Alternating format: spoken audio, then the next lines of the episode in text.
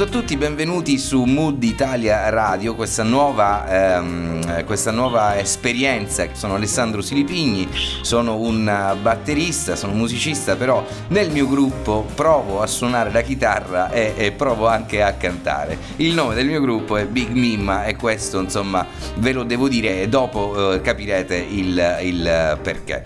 E mi occuperò di questa rubrica, questa rubrica si chiama Semi Breve, semi breve appunto perché... Eh, eh, i musicisti sanno eh, di cosa si tratta, è la figura che vale quattro quarti. Tra l'altro non ci sarà musica, per cui parlare di musica senza musica insomma diventa veramente una eh, scommessa. Questa rubrica si occuperà appunto di musica. Mm, in che termini? Dalla nascita, se eh, eh, mai si, si, possa in qualche modo individuare, eh, fino a poi parlare della discografia, di come è cambiata la discografia, come è cambiata la musica, le esigenze, che cos'è un singolo, perché è un singolo e altri no. Insomma, parleremo un po' dell'aspetto del dietro le quinte eh, mh, rispetto a quelli che sono i concerti, rispetto a quelli che sono i dischi, che ahimè se ne vendono sempre eh, meno. Ogni settimana appunto avremo un ospite diverso. Come primo ospite non potevo che eh, eh coinvolgere Mosè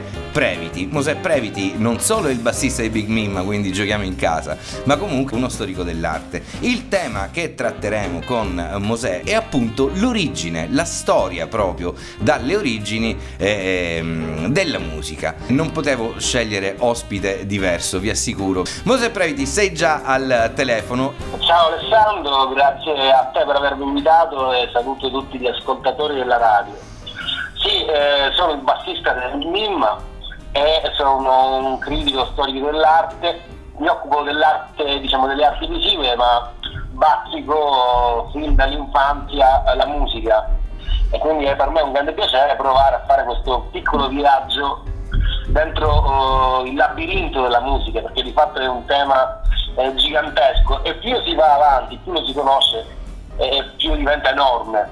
Però mh, si può provare ad abbozzare una specie di piccolo film per le orecchie e di questa, di una splendida arte che secondo me è già il butta avanti, è la regina indiscussa di tutte le arti, di tutte le espressioni umane. Certo, sarai un po' di parte immagino su questa cosa, no? Certamente.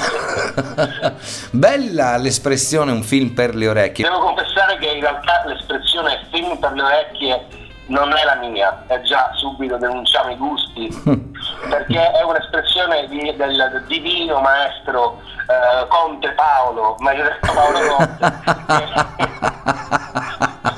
che durante un'intervista dando spiegazioni in merito al, al suo modo di comporre la musica e i suoi testi particolarissimi, lui parlò delle canzoni come dei veri e propri film per le orecchie. Poi, poi Paolo Conte eh, eh, mette delle scene in ogni sua parola, mette delle immagini. Però torniamo di qualche migliaio di anni indietro. Quando ha origine la musica?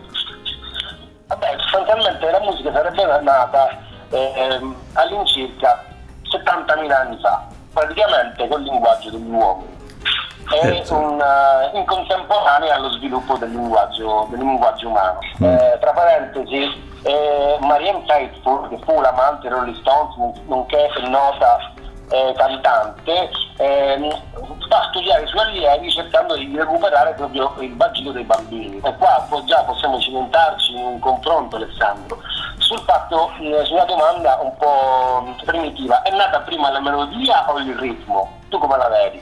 Secondo me è nato prima, se dovessimo considerare il canto, e allora è nato prima il canto, quindi la melodia. Se dovessimo considerare la musica applicata su uno strumento, ovviamente è nato prima il tamburo. Infatti il tamburo diciamo che è lo, lo strumento primitivo per eccellenza, viene considerato il primo reale strumento umano perché si Schneider immagina che la, la prima composizione, la prima partitura, e per partitura intendiamo una cosa fatta un sacco di volte, era proprio un battito su un tronco vuoto fatto con un legno. Quindi questa dovrebbe essere la prima idea di tamburo, ma probabilmente è nato insieme al canto, perché di fatto la musica è un fatto sociale, lo sappiamo benissimo noi musicisti. Mm. Cioè la musica si può suonare da soli, però è, un, è nasce all'interno di una comunità e si utilizzava soprattutto per scandire i momenti della della, della, piccola comunità di uomini primitivi, le nascite, i matrimoni eh, e anche i riti funerari.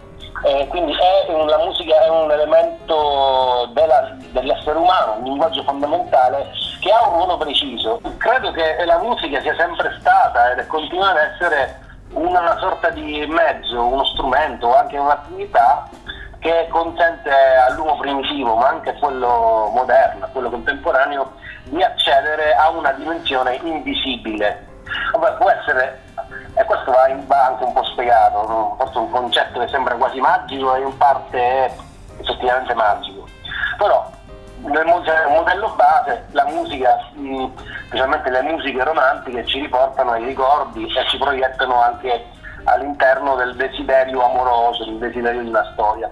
Ma nel passato, ehm, specialmente nelle culture, tra l'altro ancora esistenti, dove gli sciamani sono anche dei musicisti, la musica accompagna i rituali di iniziazione, quindi quando un giovane diventa adulto, e anche e soprattutto il tamburo è il protagonista, specialmente dai, presso la cultura degli sciamani siberiani, eh, dei riti di passaggio dell'anima dei defunti soprattutto anche eh, per quanto riguarda sempre il tamburo, era anche comunicazione tra le varie tribù.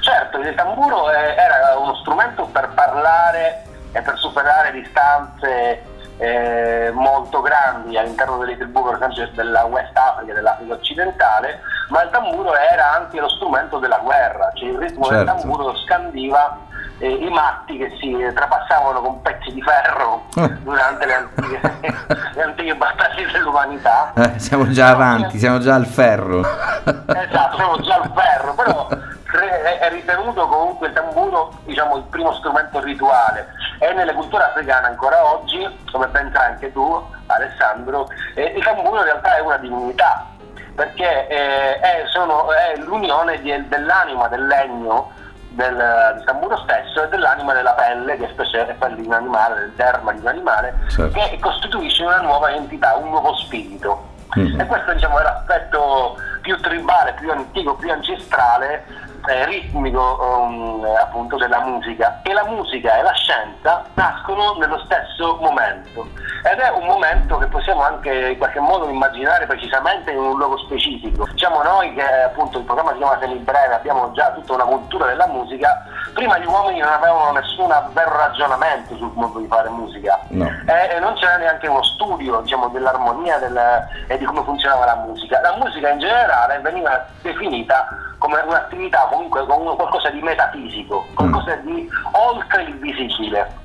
E di chi scoprì i meccanismi di questa, di questa attività metafisica, metafisica fu Pitagora, un filosofo greco che casualmente, mentre era a passeggio per le strade di Crotone, sentì sbattere sull'inculine un martello grande e uno piccolino mm. e capì che il martello grande aveva un suono più grave e il martello piccolo aveva un suono più acuto.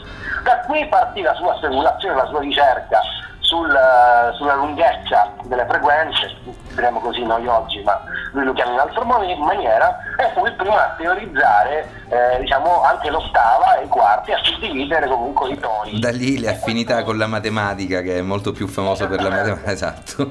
Esatto, ma in quel momento noi abbiamo la testimonianza di un uomo, di un filosofo che... Eh, si approccia in maniera sistematica a quello che allora veniva definito appunto metafisica. Quindi possiamo dire che Pitagora è eh, quello che ha definito in qualche modo la musica. Sì, mm. è stato il primo a, a teorizzare la musica, ma anche a teorizzare e a voler affrontare in maniera con un approccio diciamo razionalistico tutte le attività che erano appunto non visibili, metafisiche.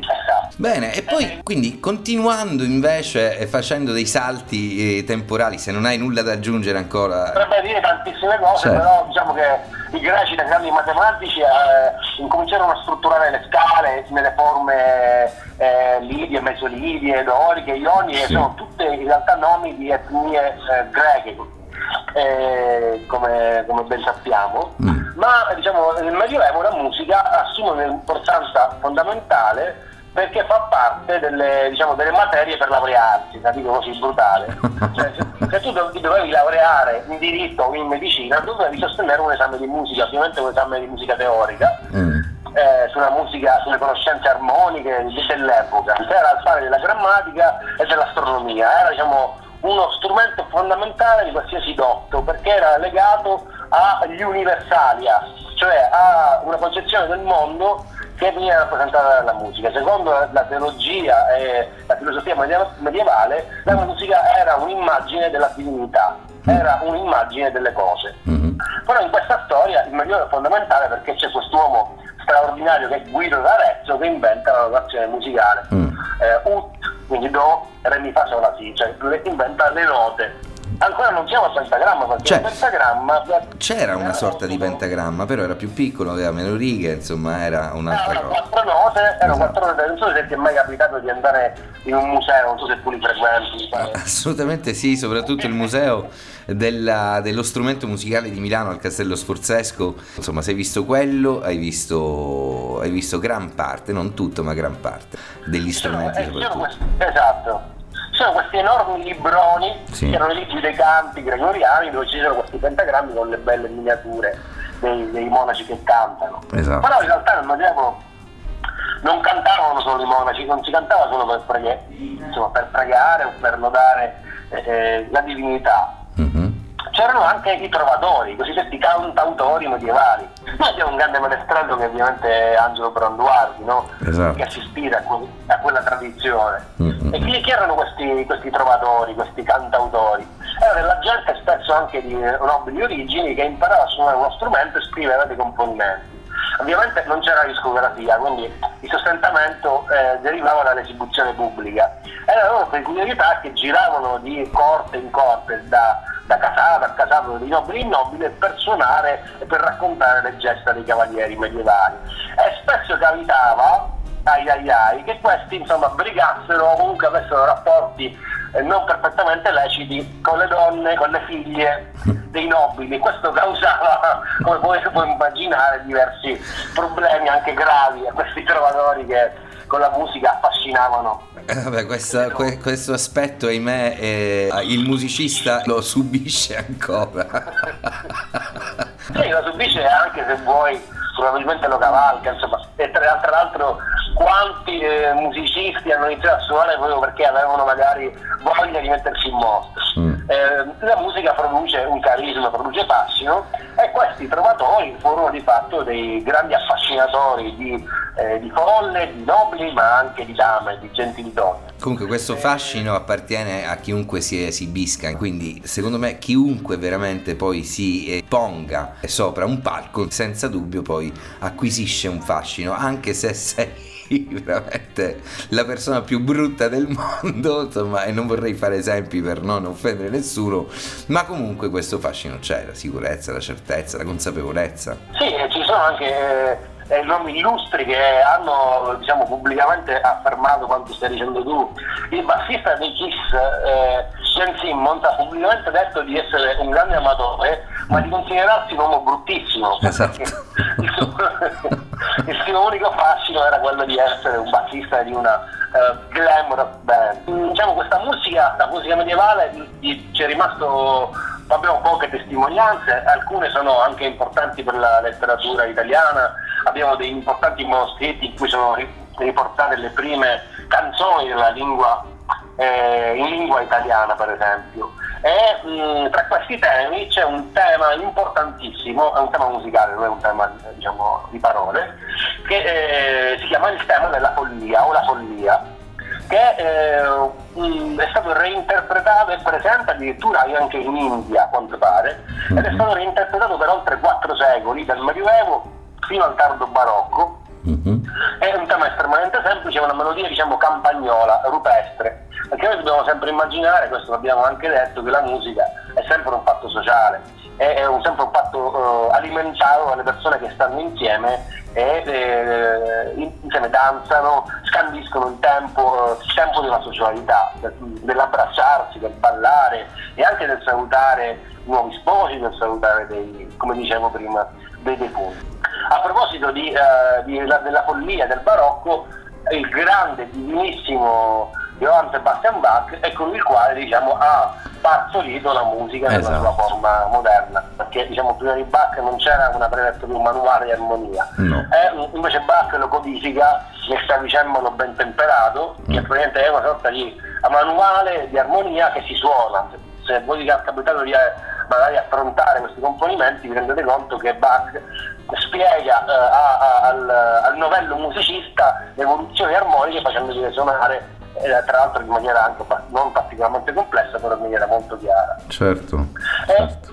e- e Bach diciamo, è quello che mette su l'edificio della musica contemporanea e, ehm, che sta però eh, accanto alla musica eh, diciamo, popolare, alla musica folk, perché di fatto noi siamo musicisti eh, della musica popolare, della musica pop, della musica della gente, Certo. Eh, mentre Bach diciamo, il padre della musica eh, colta e della musica classica naturalmente. Però c'è un fatto interessante che Bach in realtà non aveva eh, a che fare con dei musicisti eh, professionisti, cioè lui i, i suoi musicisti erano della gente che eh, ricampava insomma per strada si potrebbe così dire.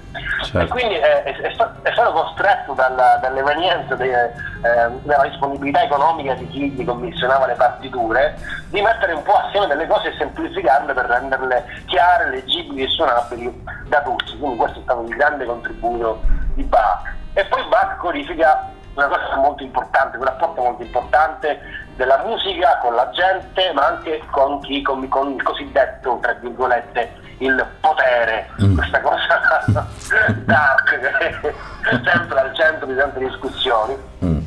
Però Bach insomma, fu molto ammirato eh, dai suoi eh, contemporanei, eh, specialmente quelli molto colti, però era sempre un musicista con un gruppo ristrettissimo di persone, ok? Certo. Eh, aveva degli ammiratori di altissimo livello, come l'imperatore in persona, però non, non- non era un musicista di massa per la massa. Mm. Era eh, il suo rapporto era un rapporto con, con i suoi committenti, con il clero, cioè era la musica ricercata per un pubblico diciamo, mh, ricercato. Poi nella storia della musica questo messaggio è riuscito a trasformarsi e a diventare di massa. Cosa diversa per esempio invece con Mozart, che diciamo, è eh, il discendente diretto del, del grande pantheon delle rockstar della musica classica, che Mozart è una- un animale da palco Mm. vive di teatri, di, eh, di opere e di ehm, spettacoli pubblici, di pubbliche esecuzioni sin dalla più tenera età e forse Mozart è il capostipite insomma, della veramente della rockstar. C'è anche tra l'altro un bellissimo film che consiglio di vedere. E si esibì anche spesso con dei trucchi eh, per eh, attirare l'attenzione, era corteggiatissimo dalle donne, piaceva moltissimo alle donne ed era un angelo per certi versi, un piccolo angioletto geniale, tra l'altro eh, Mozart scriveva la musica senza alcun pentimento, Mm. eh, di getto in un'unica stesura, eh, velocissimamente con grandissima precisione ed era un- appunto una sorta di, eh, di Apollo, tutto il contrario invece di un personaggio ehm, che l'aveva preceduto, eh, che è Paganini, Mhm. che invece incarnava tutta la- la- l'aspetto quasi demoniaco eh, Mm. del eh, satanico, eh, molto rock and roll, suo- che, che- che Paganini cavalcò moltissimo. Certo. Eh, diciamo, ecco, entrambi erano con- sia Mozart che Paganini erano molto consapevoli del, del- del loro fascino, eh, della performance e della qualità della loro musica. Cercavano in un modo di essere unici e irripetibili, specialmente Paganini, che consegnava addirittura le partiture sbagliate delle sue esecuzioni perché non voleva di essere imitato da nessuno. Certo. Eh, eh, cos- costru- questa è una cosa tipica di tutti gli artisti anche visivi. Eh. Mm. In più eh, faceva alcuni trucchi, per esempio per Paganini per un'esecuzione ancora più spettacolare, rovinava le corde del violino così, mentre a fare lì a fare un, un virtuosistico solo, capitava che si spezzasse una corda, allora il pubblico andava in visibilio. cioè mezzi che quando oggi fanno ridere, perché sono anche un po' i mezzi dello... Ma diciamo che questa cosa alla chitarra è successa anche a me e io ho continuato a suonare il mi cantino per me non è mai servito niente insomma la chitarra Esatto. Ma però anche tu sai bene che quanto fascino possa avere una chitarra che si spezza perché è proprio il momento in cui l'energia il musicista sta scagliando fulmini dalle mani. Certo. Dopo che cosa succede? Arriva il romanticismo, che praticamente è eh, la filiazione di questi due personaggi. È il momento in cui praticamente i musicisti, come tutti gli altri artisti, si rendono conto che il loro tempo alle corti dei nobili eh, europei e del mondo sta per terminare e inizia tutta una fase di introspezione musicale, studio e di espressività, specialmente sullo strumento che dominerà tutto l'Ottocento e che è eh, in qualche modo l'equivalente del treno per quanto riguarda i mezzi di trasporto. Mi sto riferendo naturalmente al pianoforte, che nell'Ottocento ha, ha, ha, i suoi interpreti più grandi, naturalmente mi riferisco a Chopin e Liszt. Mm-hmm. E, e, e, però il pianoforte eh, insomma, se ci pensiamo bene, è una specie di computer della musica, perché tu che ami molto accordare la chitarra, sai di quanto, di quanto tempo e di quanta cura eh, eh, necessiti uno strumento a corde per funzionare in maniera eh, diciamo decente. Decente. In maniera, in maniera convenzionale non decente. Convenzionale. Eh, sappiamo bene e possiamo immaginare invece quale difficoltà avessero i nostri avi musicisti avere a che fare con sistemi di accordatura e meccaniche magari imperfette insomma con tutte le difficoltà pratiche, tecnologiche proprio del, degli strumenti, il pianoforte eh, è una specie di rivoluzione della musica perché risponde al principio dell'uomo, che l'uomo in realtà secondo me Alessandro è molto pigliero. Mm. e vorrebbe avere tutto sotto le dita, infatti noi abbiamo, siamo nell'epoca digitale della parola appunto eh, digitus, la parola latina che vuol dire dito, e il pianoforte è uno strumento a percussione che riesce a replicare in tutti i 78 tasti praticamente quasi tutto lo spettro delle ritmiche, correggimi se sbaglio, e quindi è uno strumento quasi un computer della musica che con estrema facilità riesce a restituire l'espressività di tantissime e le voci di tantissimi strumenti anche con una dinamica che non si era mai vista con una, con una complessità armonica che non si era mai vista. A una volta succede che nel Novecento impazziscono tutti e questo è il bello della contemporaneità e della modernità. Nel Novecento eh, nelle arti figurative viene abbandonata per un buon vent'anni la figurazione, cioè non si rappresentano più degli oggetti mm-hmm. eh, nella loro veste reale, ma si interpretano completamente si mette, e si inizia una ricerca non più sulla, sulla natura, cosa che aveva fatto anche la musica, perché la musica per esempio con Debussy, con tutta la musica impressionista, ha cercato di, eh, cercava di riprodurre anche per esempio Beethoven i suoni della natura. Mm. Eh, dal Novecento in poi i musicisti non si, non si, concentrano più sul rapporto del, del, musicista, della musica con la natura, ma del rapporto della musica con la musica. Mm. E qui nasce la musica contemporanea con Schoenberg e, e, e tutti gli esperimenti di atonalità, eh, di deviazione eh, dodecafonica, che poi non è una deviazione ma una ricerca in realtà. Microtona- anche, microtonale. microtonale sì, tra l'altro è anche il momento in cui si scopre il ritmo nel Novecento, certo. perché eh, diciamo, nel Novecento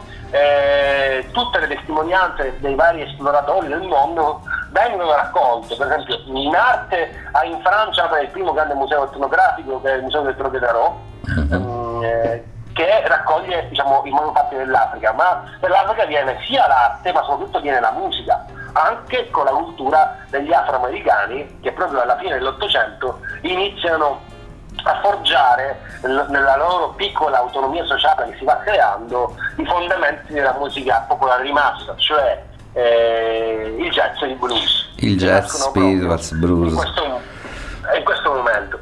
E, ehm, quindi siamo al Novecento. Tra l'altro, tra l'altro con la uh, condanna da parte dei, dei, colti della musica, insomma, perché la musica classica ancora era, uh, era un punto fermo, quindi eh, le esibizioni jazz di, eh, delle triadi, eh, che cosa sono? Sono eh, questi soli, insomma, questi, questi fraseggi con tre note insomma faceva impazzire i più colti diciamo. Non hanno accettato immediatamente questo, questo aspetto il jazz. No eh, turbava moltissimo la pulsazione della musica africana che, è un, che tra l'altro la polimia se esisteva come concezione aveva comunque uno sviluppo molto più largo. Mm. mentre nella cultura anche nel linguaggio dello slang afroamericano senti parlare ancora oggi un afroamericano senti nella sua lingua il ritmo, un ritmo e una cadenza del tutto diversi. anche perché diciamo, quella musica veniva, da, veniva eh, e viene ancora oggi da un contesto eh, totalmente orale, un mm. contesto dove non esiste la scrittura, quindi non esiste un linguaggio codificato e eh, la, eh, la, musica riveste il ruolo di, tras- di, trasmettitore della cultura, come abbiamo già detto, ed è una, una cultura esclusivamente orale, una cultura orale che per esempio anche nei ritmi del lavoro segue ehm, determinate pulsazioni. Ecco, quando questo patrimonio sia, eh, venne in contatto con, la, con, gli strumenti classici sul pianoforte, nei saloon, eh, suonato dalle mani di ehm, ecco, ex schiavo affrancato, esatto. eh, è successo qualcosa di straordinario, perché questa, questa cadenza, questo gruppo, come dici, bene dici tu, uh, ruppe l'etereo movimento intellettuale della musica classica, lo frantumò facendolo rinascere in una formula, una formula nuova esatto. e, in cui praticamente diciamo, il cuore era anche rappresentato dal punto di vista armonico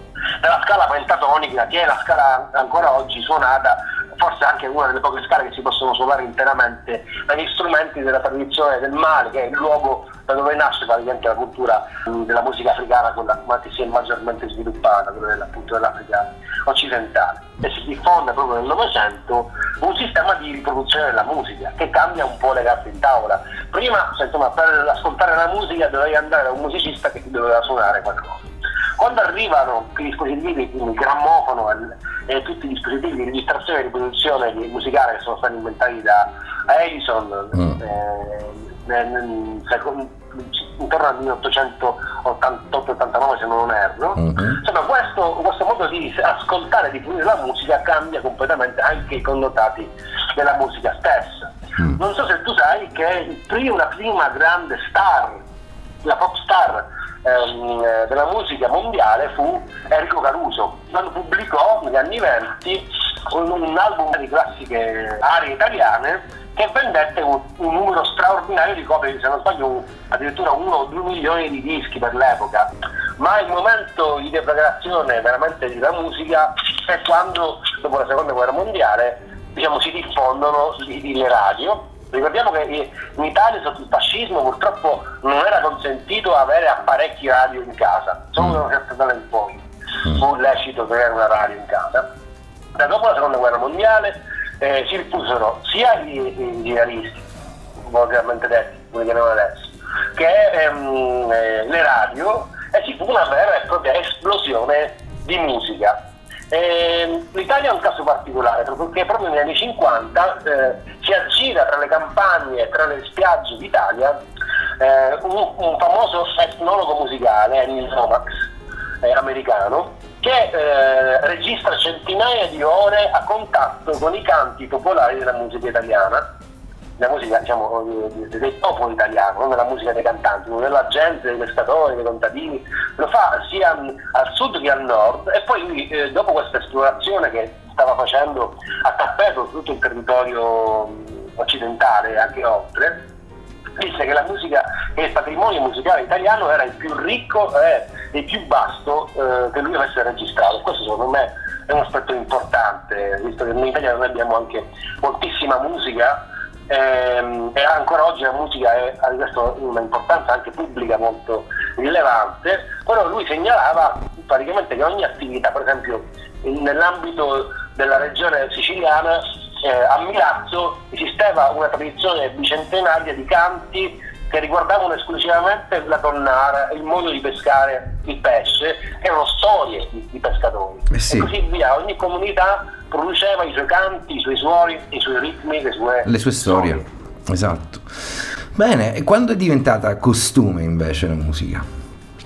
È, è diventato costume con la nascita della televisione e, e con la contaminazione fra i divi del cinema e i divi della musica. Il primo di tutti, come ben sai, è l'amatissimo, il nostro amato Mimmo Domenico Modugno, che fu star di, dell'una e dell'altra. Sì.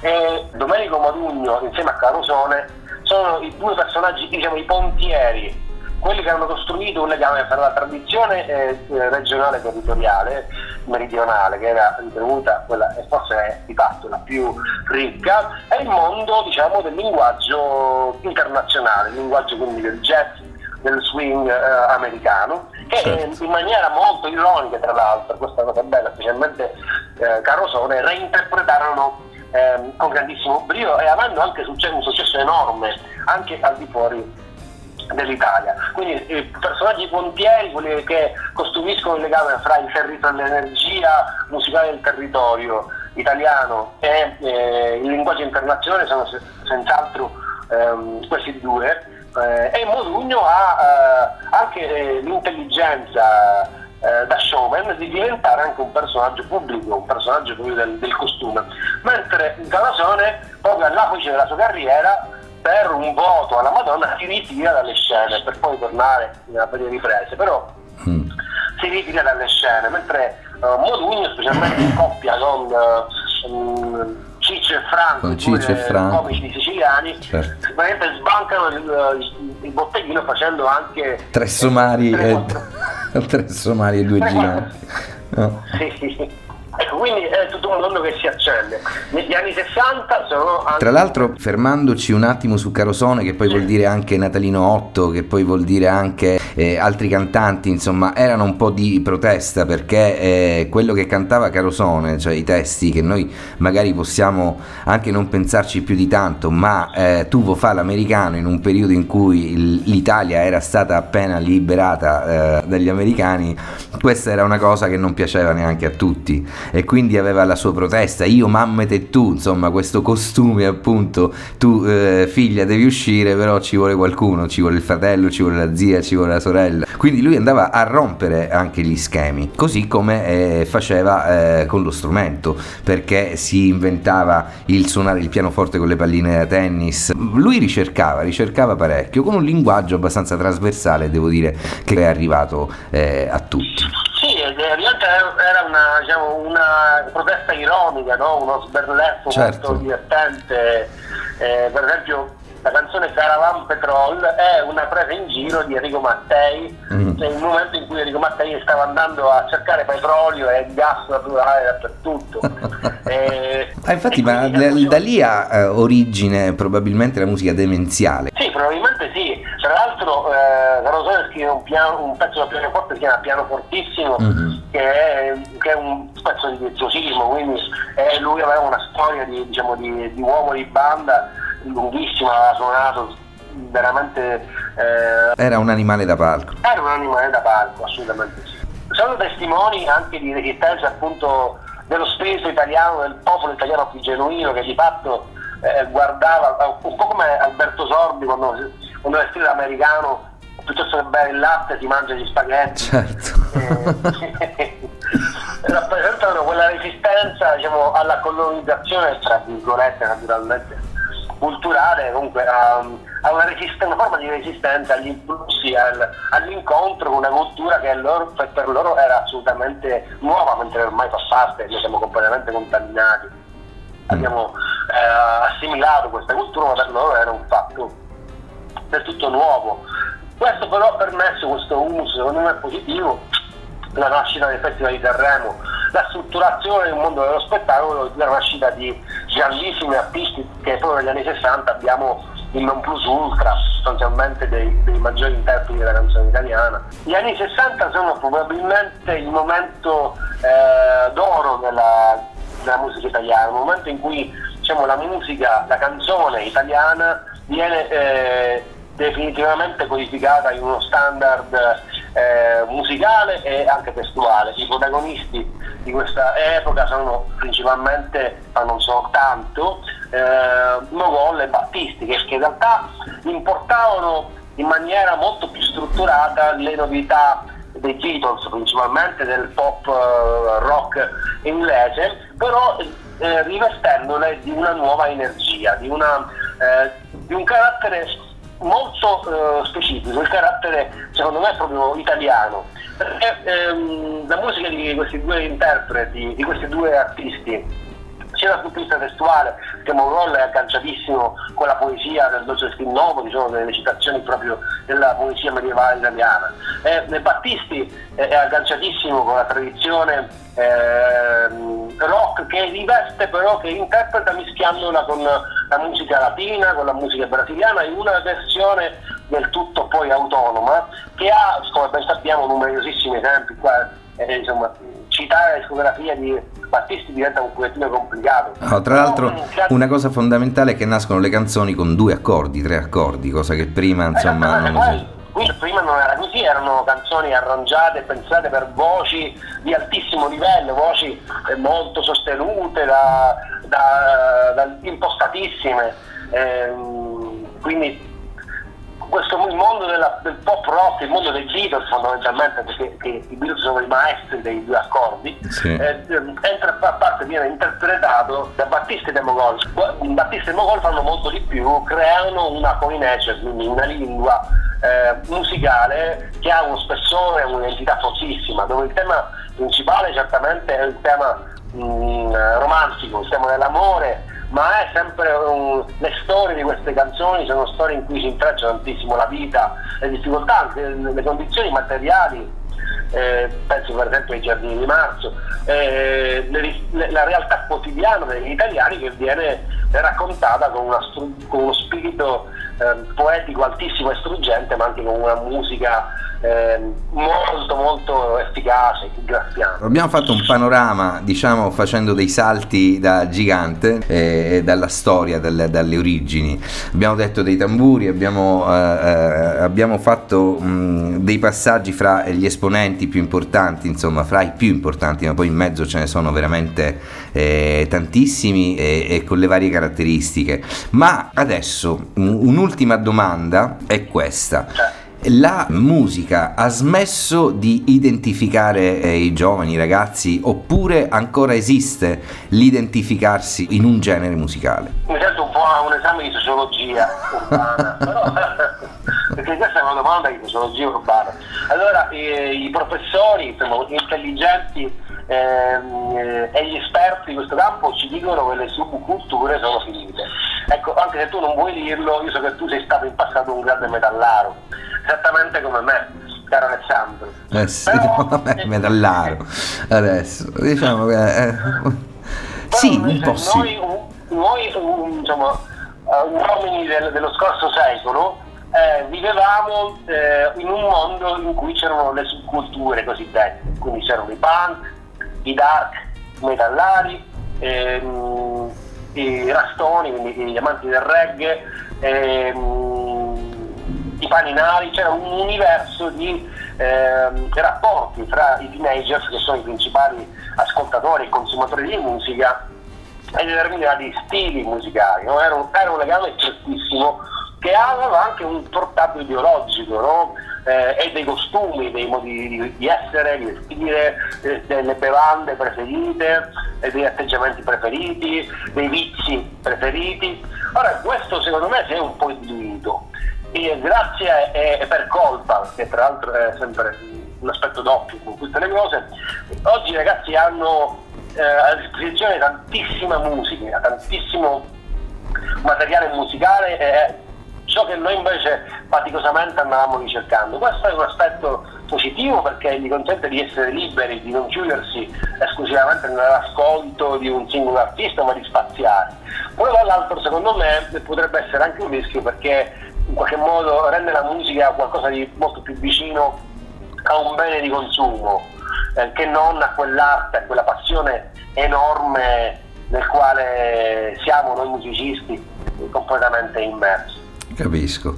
Va bene, io penso che eh, in qualche modo abbiamo detto non tutto, ma gran parte. Ti devo fare i complimenti perché non, eh, non c'è cosa che tu non sappia. Avrai dei microchip nel, ma soprattutto di memoria, perché è quello il discorso, proprio la memoria. Ti ringrazio, ma, ma in realtà non ovviamente sono argomenti che io ho trattato in maniera appunto sintetica, semi-breve certo. e, e, ovviamente di fronte a, un, a chi sono storico della musica non, non c'è alcun paragone, ho cercato soltanto di eh, argomentare le cose e di divertirmi insieme a te e ai nostri ascoltatori, quindi con grande piacere ti ringrazio per avermi fatto fare questo viaggio. Assolutamente, la prima puntata, non potevo non aprirla con te. Uno perché bassista dei Big Mimma e due perché davvero eh, ritengo tu abbia eh, cognizione assolutamente di quello che dici. Quindi eh, mi sa che siamo giunti. Mood Italia Radio è una nuova realtà eh, che si rivolge a, a, tutta Italia.